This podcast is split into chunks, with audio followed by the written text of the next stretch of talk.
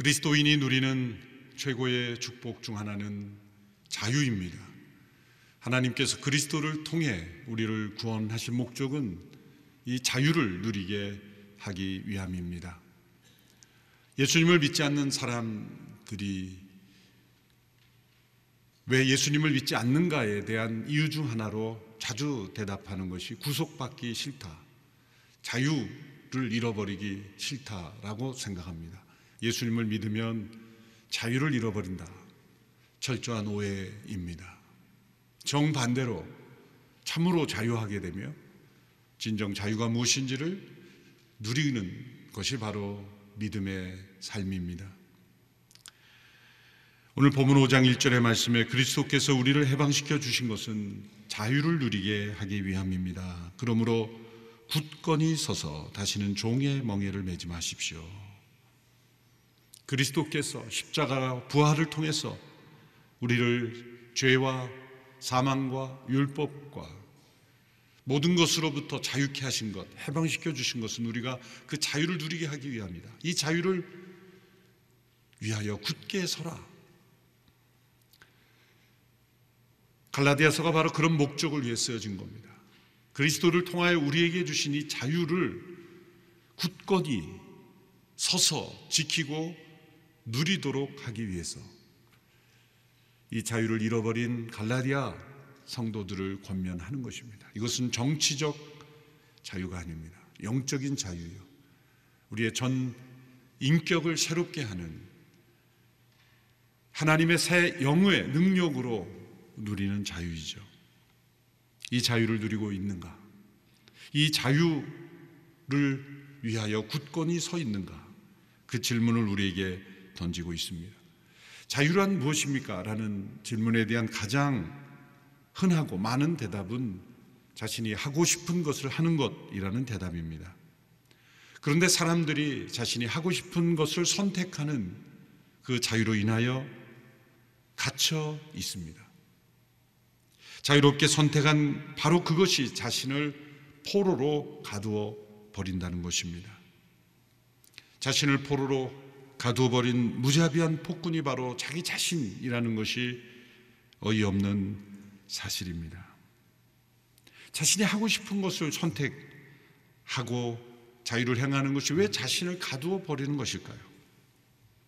그것은 하나님의 은혜를 떠난 타락한 의지는 결코 자유롭지 못하기 때문입니다. 우리가 종교개혁가 마틴 루터를 떠올리면 한 문장이 끊임없이 멘도입니다. 오직 믿음으로 의롭게 된다. 이 신칭의 솔라피데라는 종교개혁의 모토입니다. 교회의 존폐를 가름하는 생명과 같은 진리입니다. 그런데 이 진리가 받은 공격, 이 진리를 무너뜨리려는 수많은 공격들이 있었죠. 루터 당시에도 그랬습니다. 그래서 그는 이러한 책을 통해서 그것을 보호해야만 했습니다. 그 책이 1525년경 쓰여진 노예 의지론이라는 책입니다. The Bondage of the Will. 인간의 자유 의지가 바로 이 갇혀 있다. 노예처럼 갇혀 있다라는 그런 내용의 책입니다. 루터가 이 책을 써야만 했던 이유는 1년 전 1524년경 같은 시대에 또 루터도 잘 알았던 당시의 유명한 인문주의자였던 에라스무스라는 사람이 자유의지론이라는 책을 썼습니다. 그가 이 책을 쓰게 된 동기는 루터가 주장한 오직 믿음으로 의롭게 된다는 이 교리를 공격하기 위해서입니다. 에라스무스는 처음에 마틴 루터가 95개조 반박문을 내걸 그 초기 시대만 해도 지지했고 또 함께 협력했습니다. 그런데 로마 교황청이 거세게 이 루터를 핍박하고 또 죽이려 하고 교황청의 모든 조직을 동원해서 루터를 제거하려고 했을 때 생각을 바꿔서 루터를 같이 공격하게 되었고 교황청의 입장에서 루터를 공격하는 일에 가세했던 거죠. 그래서 이 책을 쓰게 된 것입니다. 자유지론 핵심은 뭐냐면 인간의 자유의지가 타락했지만 여전히 그 기능이 살아 있어서 구원에 있어서 이 자유의지가 기능되며 오직 믿음으로만 구원받는 것은 아니다. 인간의 선함이 함께 참여되어야 한다. 라고 주장하므로 오직 믿음으로만 구원받는 이것은 오직 하나님께서 은혜로 이루어 주신 것을 받아들인다는 그 교리와 연결되는 거죠. 루터는 인간의 의지는 전적으로 타락하였고 선해 보이지만 그조차 인간이 선을 행하는 것조차 자신을 감옥에 가두는 것뿐이다라는 전적인 타락을 주장했죠. 노예처럼 죄에 매여 있는 상태이기에 오직 하나님의 은혜로 하나님께서 건져 주시지 않으면 안 된다. 인간 안에 있는 믿음조차도 하나님의 약속을 통해서 우리에게 주신 선물이다. 모든 것이 하나님의 은혜라는 것을 주장하였습니다. 이것이 1524년에서 25년까지 에라스무스와 마틴 루터 간에 일어난 유명한 자유의지에 대한 논쟁입니다. 사실 이러한 논쟁은 이미 천 몇백 년 전에 성 어거스틴과 또 펠라기우스라는 사람 사이에 있었던 논쟁이죠. 그러나 그 당시에는 이렇게 영향력 있는 논쟁은 아니었지만 펠라기우스라는 그런 사람도 에라스무스와 같은 인본주의적인 생각, 인간의 선함과 존엄성을 더 강조하면서 자신의 의지로 구원을 이룰 수 있다는 그런 주장을 했던 사람이기도 합니다. 예수님은 어떻게 말씀하셨을까요? 요한복음 8장 34절에서 예수께서 대답하셨습니다. 내가 진실로 진실로 너희에게 말한다. 죄를 짓는 사람마다 죄의 종이다. 죄의 종이다. 인간의 본질을 죄의 종으로 설명했습니다. 그래서 예수님께서 회당에서 자신에게 주신 사명을 선언하는 사명 선언과 같은 시간 누가복음 4장 18절에 보면 가난한 자에게 복음을 보로된 자에게 자유를 눈먼 자에게 다시 보게 함을 눌린 자에게 자유케 함을 이 자유라는 단어가 두 번이나 반복되면서 예수님께서 이 땅에 오신 목적이 자유케 하는 것이다. 보로된 자, 눌린 자, 갇혀 있는 자를 자유케 하는 것이 예수님의 사명, 이 땅에 오신 목적이라고 선언하시기도 했습니다. 사람들은 자유를 누리고 있는 것 같지만 실상은 죄의 종으로 살고 있습니다. 많은 사람들이 자신은 자유롭게 살고 있다고 생각합니다. 특별히 정치적 자유가 보장된 제도가 법과 제도가 잘 구비된 사회에 사는 사람들은 자유라고 생각하며 살아갑니다. 그러나 사람들이 자유란 이름으로 행하는 많은 일들을 보십시오. 정치적 자유, 표현의 자유, 사상의 자유, 수많은 자유라는 이름으로 붙여진 인간들의 행위를 보면 얼마나 본능의 종이 되어 있는가, 얼마나 죄의 종이 되어 있는가를 보여줄 뿐입니다. 사람들은 자유를 누리지 못하고 있습니다. 과거 중세 시대에는 가장 자유가 억압되었던 시대라고 말할 수가 있죠. 왕정 체제, 봉건 체제 하에서 신분으로 신분 사회 속에서 신분 으로 노예로 태어나면 평생 노예로 살다가 노예로 죽는 자유를 잃어버린 그런 시대였습니다. 이제 근대 사회가 되면서 이제 자유 민주주의 체제가 되었지만 찾아올 수 있었지만 사람들이 도리어 자유로부터 도피하는 모습이 일어나기 시작했다는 거죠. 자신들에게 주어진 그 자유를 누리지 못하면서 도리어 독재자들을 따르가고 지지하고 선호하는 마치 과거의 봉건 체제 속에서 왕정 체제에서 왕의 말 한마디면 모든 사람들이 법이 되고 따라했던 그런 시대로 다시 회귀하는 모습을 보였다는 거죠. 저 독일의 사회 심리학자 에릭 프롬이라는 사람이 자유로부터의 도피라는 책을 써서 이 문제를 지적한 것입니다. 근대의 세계 역사에 나타났던 여러 독재자들의 출현은 사람들이 자유로부터 도피하는 현상이라는 거죠. 그래서 국민들에게 많은 자유를 보장하고 자유를 지지해주고 자유를 강조하는 그런 지도자가 아니라 강한 모습처럼 보이지만 억압하고 자신의 말 한마디면 모든 것을 바꿀 수 있는 것 같은 그런 제왕적 리더십을 사람들이 오히려 좋아한다는 거예요. 지지한다는 거예요. 스스로 자유를 포기한다는 거죠. 그 모습을 에릭 프롬이 강하게 지정하는 책을 쓴 것입니다. 오늘날에도 사실 마찬가지입니다. 전 세계에서 일어나는 지도자들을 선출하고 지지하는 모습을 보면 합리적이고 국민들에게 얼마나 자유를 보장할 것인가 생각하는 사람보다는 사람들을 통제하고 자기 자신을 제왕적 모습으로 부각시키는 그런 사람들을 오히려 지도자답다라는 생각으로 그렇게 지지하는 모습을 볼 수가 있습니다. 자유로부터의 도피. 이것이 바로 오늘 이 시대에도 계속 반복되는 것입니다. 또한 현대 사회는 수많은 문화, 문명 속에서 온갖 이 사회 문화에 중독되어 있고 그리고 세상에 속한 모든 것에 종이 되어서 몸은 자유롭지만 마음은 그 어느 때보다도 종이 되어 버린 갇혀져 버린 자유를 잃어버린 그런 시대를 살고 있습니다. 하나님의 은혜가 없는 인간의 의존은 이처럼 결코 자유가 없는 악의 노예이자 악의 죄수로서 죄의 포로가 되어 있다라는 예수님의 이 말씀, 마틴 루터의 주장, 성 어거스틴의 주장이 바로 성경적인 올바른 인간에 대한 진단인 것입니다. 인본주의적인 사람들은 끊임없이 인간의 위대함을 강조하면서 하나님 없는 세상을 꿈꾸면서 인간이 의지로 발달시킴으로써 얼마든지 스스로를 구원할 수 있으며 발전할 수 있으며 하나님 없는 세상을 꿈꾸게 만드는 것입니다. 예수님이 오신 까닭은 바로 인간 안에 있는 의지가 노예 상태이기 때문에 하나님께서 건져주시지 않으면 이 노예의 의지 상태에 있는 인간은 멸망할 수밖에 없기 때문입니다. 예수님께서 이 땅에 오셔서 십자가를 지시고 옛사람을 십자가에 넘겨 주게 하시고 우리에게 부활의 생명으로 새 사람을 주심으로 우리를 자유케 하신 그 자유의 내용은 무엇입니까? 첫째로 그것은 두려움 없는 양심의 자유입니다.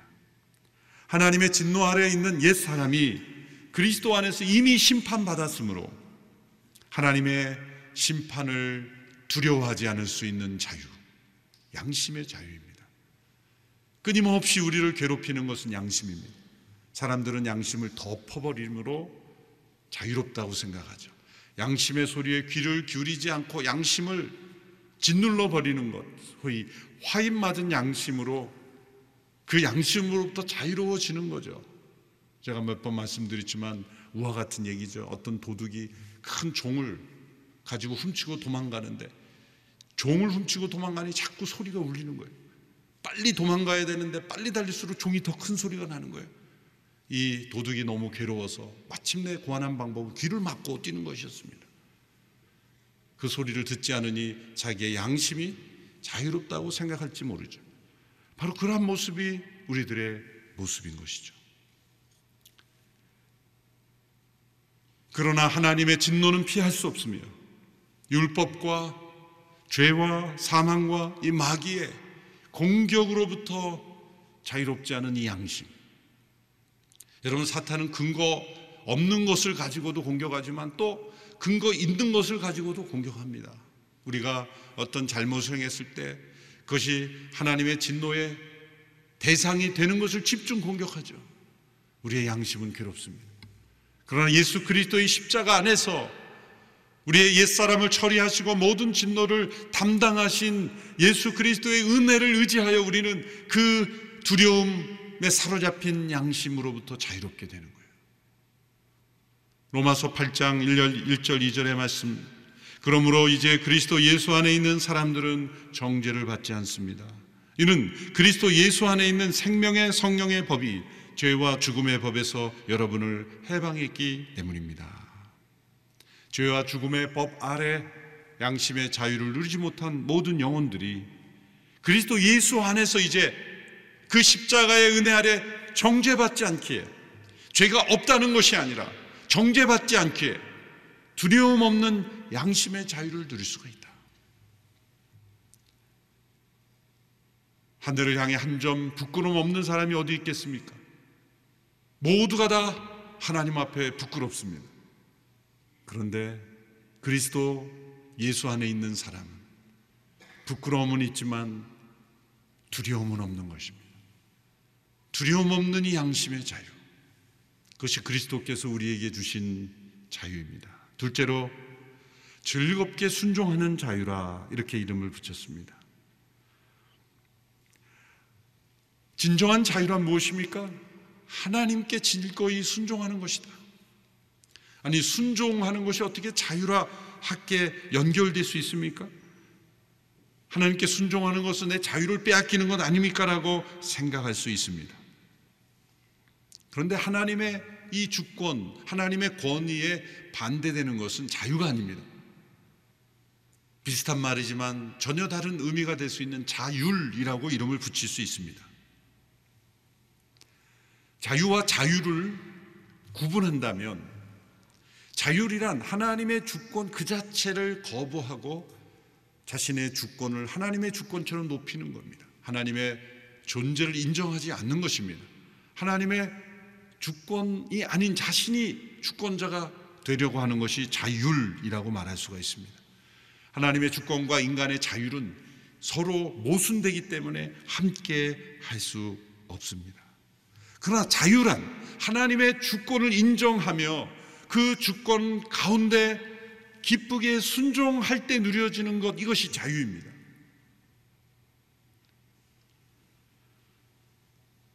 인간에게 참된 자유란 무엇입니까? 하나님의 주권을 거부하는 자율이 아니라 하나님의 주권으로 세워주신 하나님의 창조 질서, 그 질서, 그 목적, 그 계획대로 순종하며 사는 것 이것이 자유입니다. 인간을 창조하실 때 계획하신 우리를 세상에 창조하실 때 계획하신 그 목적을 이루기 위해서 반드시 하나님의 주권적인 제한이 있습니다. 하나님의 룰이 있습니다. 하나님께서 정해 놓으신 법칙이 있습니다.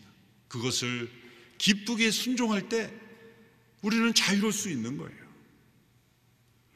물고기가 물을 떠나고 싶어 할 때 그 물고기는 자유를 잃어버리는 거예요.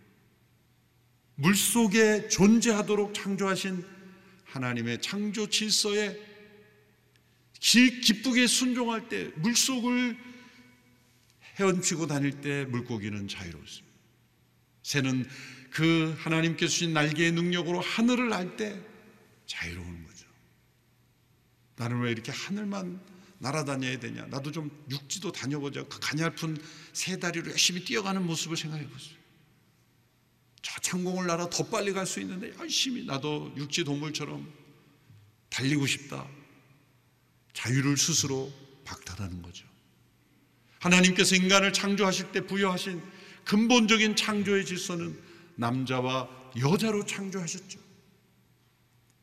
인간이 지금 추구하는 이 자율에 근거한 사상들은 하나님의 질서를 자기 스스로 만들 수 있다고 생각하는 거예요.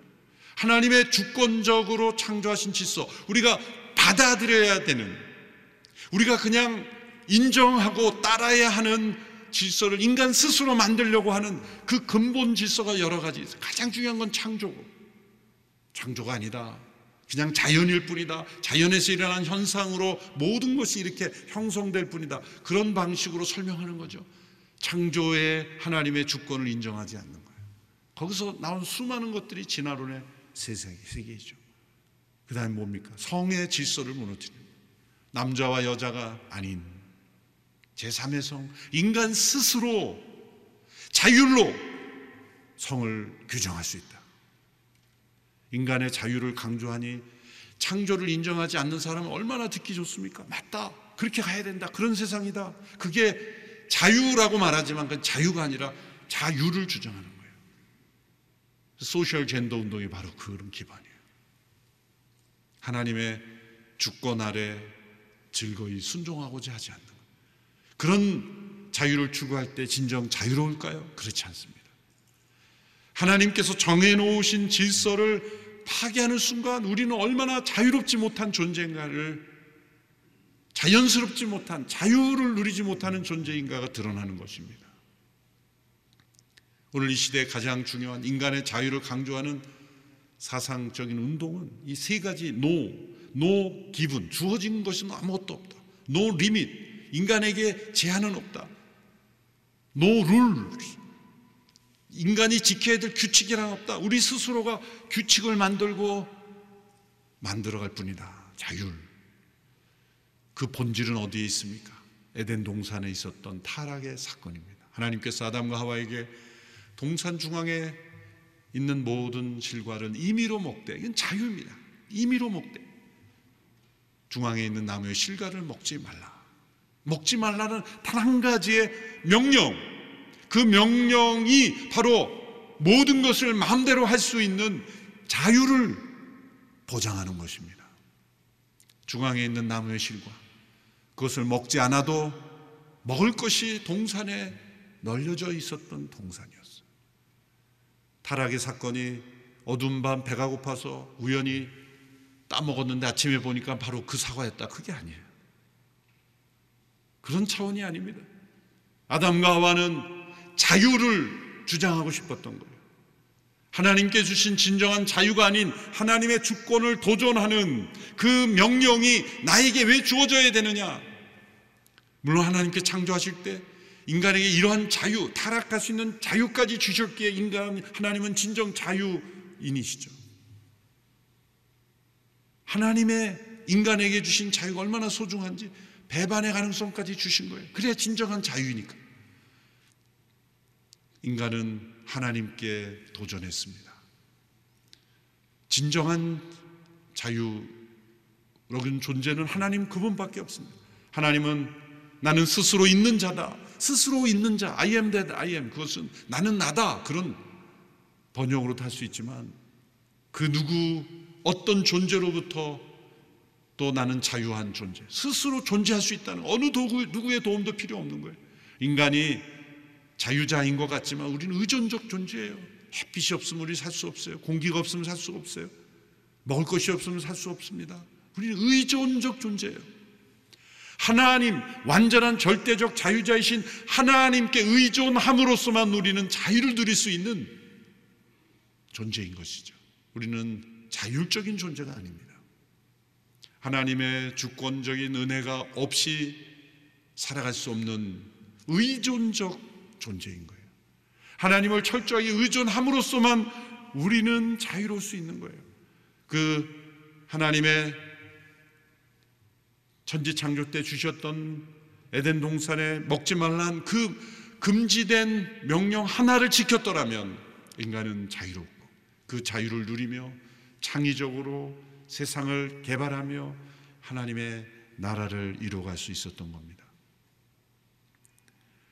하나님이 허락하신 하나님의 주권으로 세워진 질서를 기쁘게 순응하는 것, 그것이 우리에게 자유입니다. 여러분, 배고픈 사람이 음식을 먹을 때, 건강한 사람이 배고픈 음식을 먹을 때는 왜 먹습니까? 그러면 먹고 싶어서 먹는 거예요. 어린 자녀들이 왕성하게 먹을 때 너는 음식을 왜 먹니? 그러면 그냥 배가 고프니까 먹고 싶은 거예요. 그 왕성한 식욕. 그런데 어느 자녀가 이렇게 대답한다고 생각해 보십시오. 그냥 살기 위해 먹습니다. 마지못해 먹습니다. 이런 아이가 없어요. 근데 너무나 병약하고 힘든 분은 음식을 먹는데 왜 드시면 그럼 이거 안 먹으면 안 되니까 먹는 거죠. 우리의 순종은 어떤 순종입니까?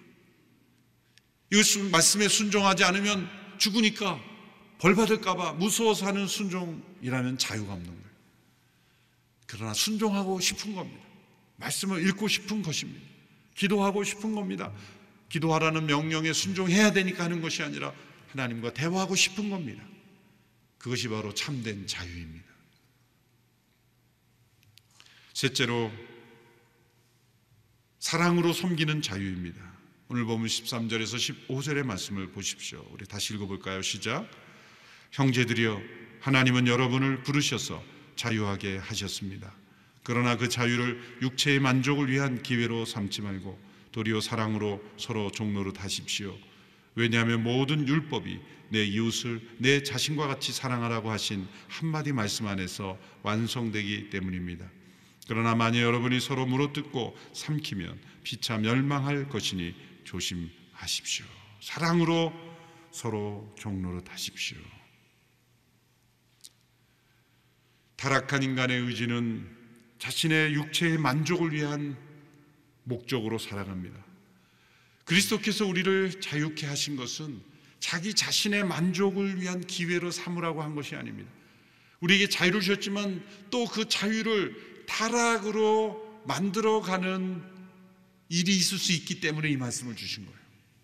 그리스도께서 자유케 하셨다면 어떻게 해야 됩니까? 그 자유의 방향을, 목적을 제대로 알아야 한다는 거죠. 그것은 사랑으로 서로를 섬기기 위한 것이다. 육체의 만족을 위한 기회로 삼는 것은 자신의 쾌락과 방종만이 아닙니다. 다른 사람을 배려하지 않고 또 다른 사람의 믿음을 시험에 들게 하는 경우도 포함이 됩니다.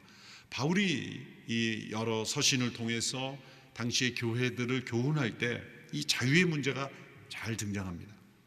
대표적으로 고린도 교회 안에 우상에게 바쳐진 이 음식의 문제를 가지고 논쟁이 일어났죠. 특별히 이 우상의 제사에 바쳐진 고기, 그 고기를 먹을 수 있느냐 없느냐 갖고 논쟁이 일어난 거죠.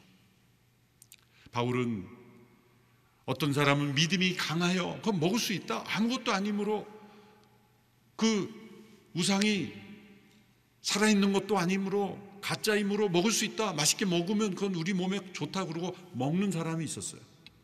그런데 믿음이 약한 사람은 꺼림칙함 때문에 그래도 뭔가 그 고기에 귀신이 붙어 있지 않을까? 뭐 이런 생각에 꺼림칙한 믿음이 약해서 못 먹는다는 거예요. 안 먹는 게 믿음이 강한 사람이 아니라 먹을 수 있다는 게 믿음이 강한다는 거예요. 자신은 나는 믿음이 강함으로 먹을 수 있다. 그러나 만일 내가 그 고기를 먹음으로 시험에 드는 연약한 사람이 있다면 나는 먹지 않겠다. 그러면서 이런 말씀을 나누죠. 모든 것이 가하나 모든 것이 유익한 것이 아니다. 나의 자유는 누군가에게 유익되는가를 먼저 생각해야 된다. 이 자유의 방향을 설정해 준 것입니다.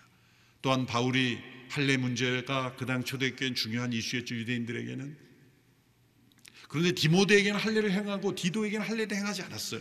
이 이율배반적인 아닌가 어떻게 이렇게 다른 케이스를 만들 수 있는가라는 거 이것도 자유의 문제예요. 디모데에게 할례를 행한 것은 율법으로 의롭게 돼야 하기 때문에 한 것이 아니라 이 할례라는 수준을 문화적 수준, 어떠한 관례적인 수준으로 봤을 때 그것이 의롭게 되는 수단은 아닌 줄 분명히 알지만 그 문화 속에서 디모데가 자칫 왕따 같은 일을 당하고 따돌림을 당하고 그 관계의 단절을 맺게 되고 그러한 것들을 배려해서 디모데에게는 할례를 받도록 했어요. 그러나 디도에게는 그 주변에 이 갈라디아 교인들처럼 잘못된 가르침을 받고 의롭게 되는 그러한 어떤 수단으로서 생각하는 사람들에게는 그것에 대한 저항으로 받아서는 안 된다 그렇게 했던 거예요. 기준이 뭡니까? 올바른 진리를 지킬 뿐만 아니라 다른 사람의 믿음을 배려하는 이 사랑으로 섬기는 차원에서 자신의 자유를 사용해야 된다는 거예요. 자유는 사랑으로 종로로 하기 위하여 사용되어야 한다는 것입니다. 자유는 다른 사람을 섬기라고 주신 하나님의 선물입니다. 우리의 섬김이 자발적이 된다는 거예요. 여러분 사랑이 사랑 되려면 자유가 더해져야 돼요. 억지로 하는 사랑은 사랑이 아니잖아요. 자유 의지가 함께 있어야 진짜 사랑이 되는 건 아닙니까? 섬김이 진짜 섬김이 되려면 자발적인 자유 의지에 따른 섬김이 돼야 되잖아요. 억지로 누군가의 눈치 보고 잘 보이려고 하는 섬김은 섬김이 아닌 거죠. 자유. 자유가 사랑을 사랑되게 하는 거예요. 섬김을 섬긴되게 하는 거예요. 예수님께서 이 땅에 오셔서 인간의 몸을 입으시고 십자가를 지시고 우리를 섬기신 종으로 섬기신 것이 어쩔 수 없어서 하나님이 명령하시니까 오신 게 아니란 말이죠. 그분은 자유하신 거예요. 예수님은 십자가에 못 박혀 죽으셔야만 하는 분이 아니라 십자가를 지지지 않으실 수도 있었어요. 하나님은 인간을 죄에 대한 형벌을 내리심으로 끝내버리실 수도 있었습니다. 그래도 하나님은 오르신 분이요, 선하신 분입니다. 그러나 자유로우신 그분이 그 자유로 사랑으로 종이 되셨기에 그 사랑은 진정한 사랑인 거예요. 그 예수님의 사랑과 섬김의 이면에는 모든 것으로부터 자유로우신 그분이 그 자유로 종로로 다신 것입니다. 내가 온 것은 양으로 생명을 얻게 하고 더 풍성히 얻게 하려 합니다. 인자가 온 것은 대속물이 되게 하십니다. 사도 바울도 이렇게 고백했죠. 고린도전서 9장 19절에서 내가 모든 사람에게 자유하나 모든 사람의 종이 된 것은 더 많은 사람을 구원하고자 합니다. 모든 사람으로부터 자유하나 모든 사람의 종이 되었다. 바로 예수님의 모습이요 하나님의 모습입니다. 모든 것으로부터 자유하신 그분이 왜 창조하셨고 왜 우리가 보기에는 골치 아픈 이 세상을 만드셔서 이렇게 심판하시고 구원하시고 이런 일들이 일어납니까? 모든 것에서 자유하신 분이 그 자유로 사랑으로 행하시고 사랑으로 창조했고 사랑으로 구원하셨고 사랑으로 인간을 변화시키시는 거예요. 그 하나님의 사랑의 이면에는 하나님의 자유가 있는 거예요. 우리의 섬김에도 자유의지가 있어야 돼요. 자유롭게 섬기는 거예요. 마틴 루터가 쓴 많은 논문 가운데 종교개혁 시대의 사람들을 이 깨어나기 위하여 그 당시 여러 귀족들 또 여러 사람들 변증하면서 쓴 많은 소논문들이 있죠. 그 중에 가장 중요한 3대 논문이라고 한다면 교회가 바벨론에 감금되었다는 것과 독일의 이 귀족들에게 보낸 이 논문과 세 번째가 크리스찬의 자유라는 논문입니다. 종교개혁 3대 논문이라 그러죠. 그 중에 마지막 결론 부분을 이런 시적인 정말 함축된 의미의 결론을 루터가 그 소논문을 마무리합니다. 제가 읽어드리고 마치겠습니다. 그리스도인은 자신 안에서가 아니라 그리스도와 그의 이웃 안에서 산다. 그렇지 않을 경우 그는 그리스도인이 아닌 것이다. 그는 믿음으로 그리스도 안에서 살며 사랑으로 그의 이웃 안에서 산다. 믿음에 의하여 그는 그 자신 이상으로 하나님에게 올려주며 사랑에 의하여 그 자신 이하로 이웃에게로 내려간다. 그는 항상 하나님과 그의 사랑 가운데 머문다. 그리스도와 그의 이웃 안에서 사는 사람이 그리스도인이라 했습니다. 믿음으로 우리는 하나님에게까지 올라갑니다. 왜? 믿음으로 의롭게 되어 하나님의 자녀된 하나님의 상속자가 되는 거예요. 하늘에까지 올려지는 믿음. 사랑으로 우리는 하나님께서 그 자유로 종로릇 하시며 십자가에 죽기까지 낮아지신 사랑처럼 우리는 이웃에게까지 내려가 십자가의 사랑으로 사랑하는 거예요. 그래서 그리스도인은 믿음으로 하나님께로 올려지며 사랑으로 이웃에게로 내려간다. 이것이 그리스도인의 정의였습니다. 우리에게 주어진 이 자유, 두려움 없는 양심의 자유, 또한 기쁘게 즐겁게 하나님의 말씀에 순종하는 자유, 또한 사랑으로 섬기는 이 자유를 굳게 서서 지키고 누리는 우리 모두가 되기를 축원합니다. 기도하겠습니다. 하나님 아버지, 우리를 자유케 하심을 감사합니다. 이 자유를 잃어버리는 어리석음이 없게 하여 주시고 이 자유를 증거하며 우리를 자유케 하신 예수 그리스도 안에 살게 하여 주시옵소서. 예수님의 이름으로 기도합나이다. 아멘.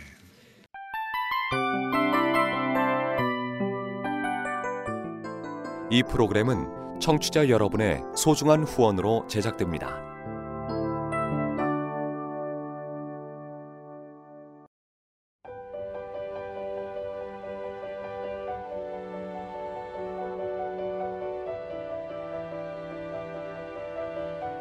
세상에는 수많은 교회들이 있지만 더 깊이 있는 말씀 강해를 찾기 위해 크기로만 교회를 선정하지 않습니다. 보다 좋은 영적 콘텐츠를 더 많이 나누기 위해 방송비를 받지 않습니다. 1년 365일 복음만 전하고 싶어서 우리는 광고를 하지 않습니다. 온누리의 복음을 땅끝까지 CGN TV와 함께 땅끝 선교사가 되주세요.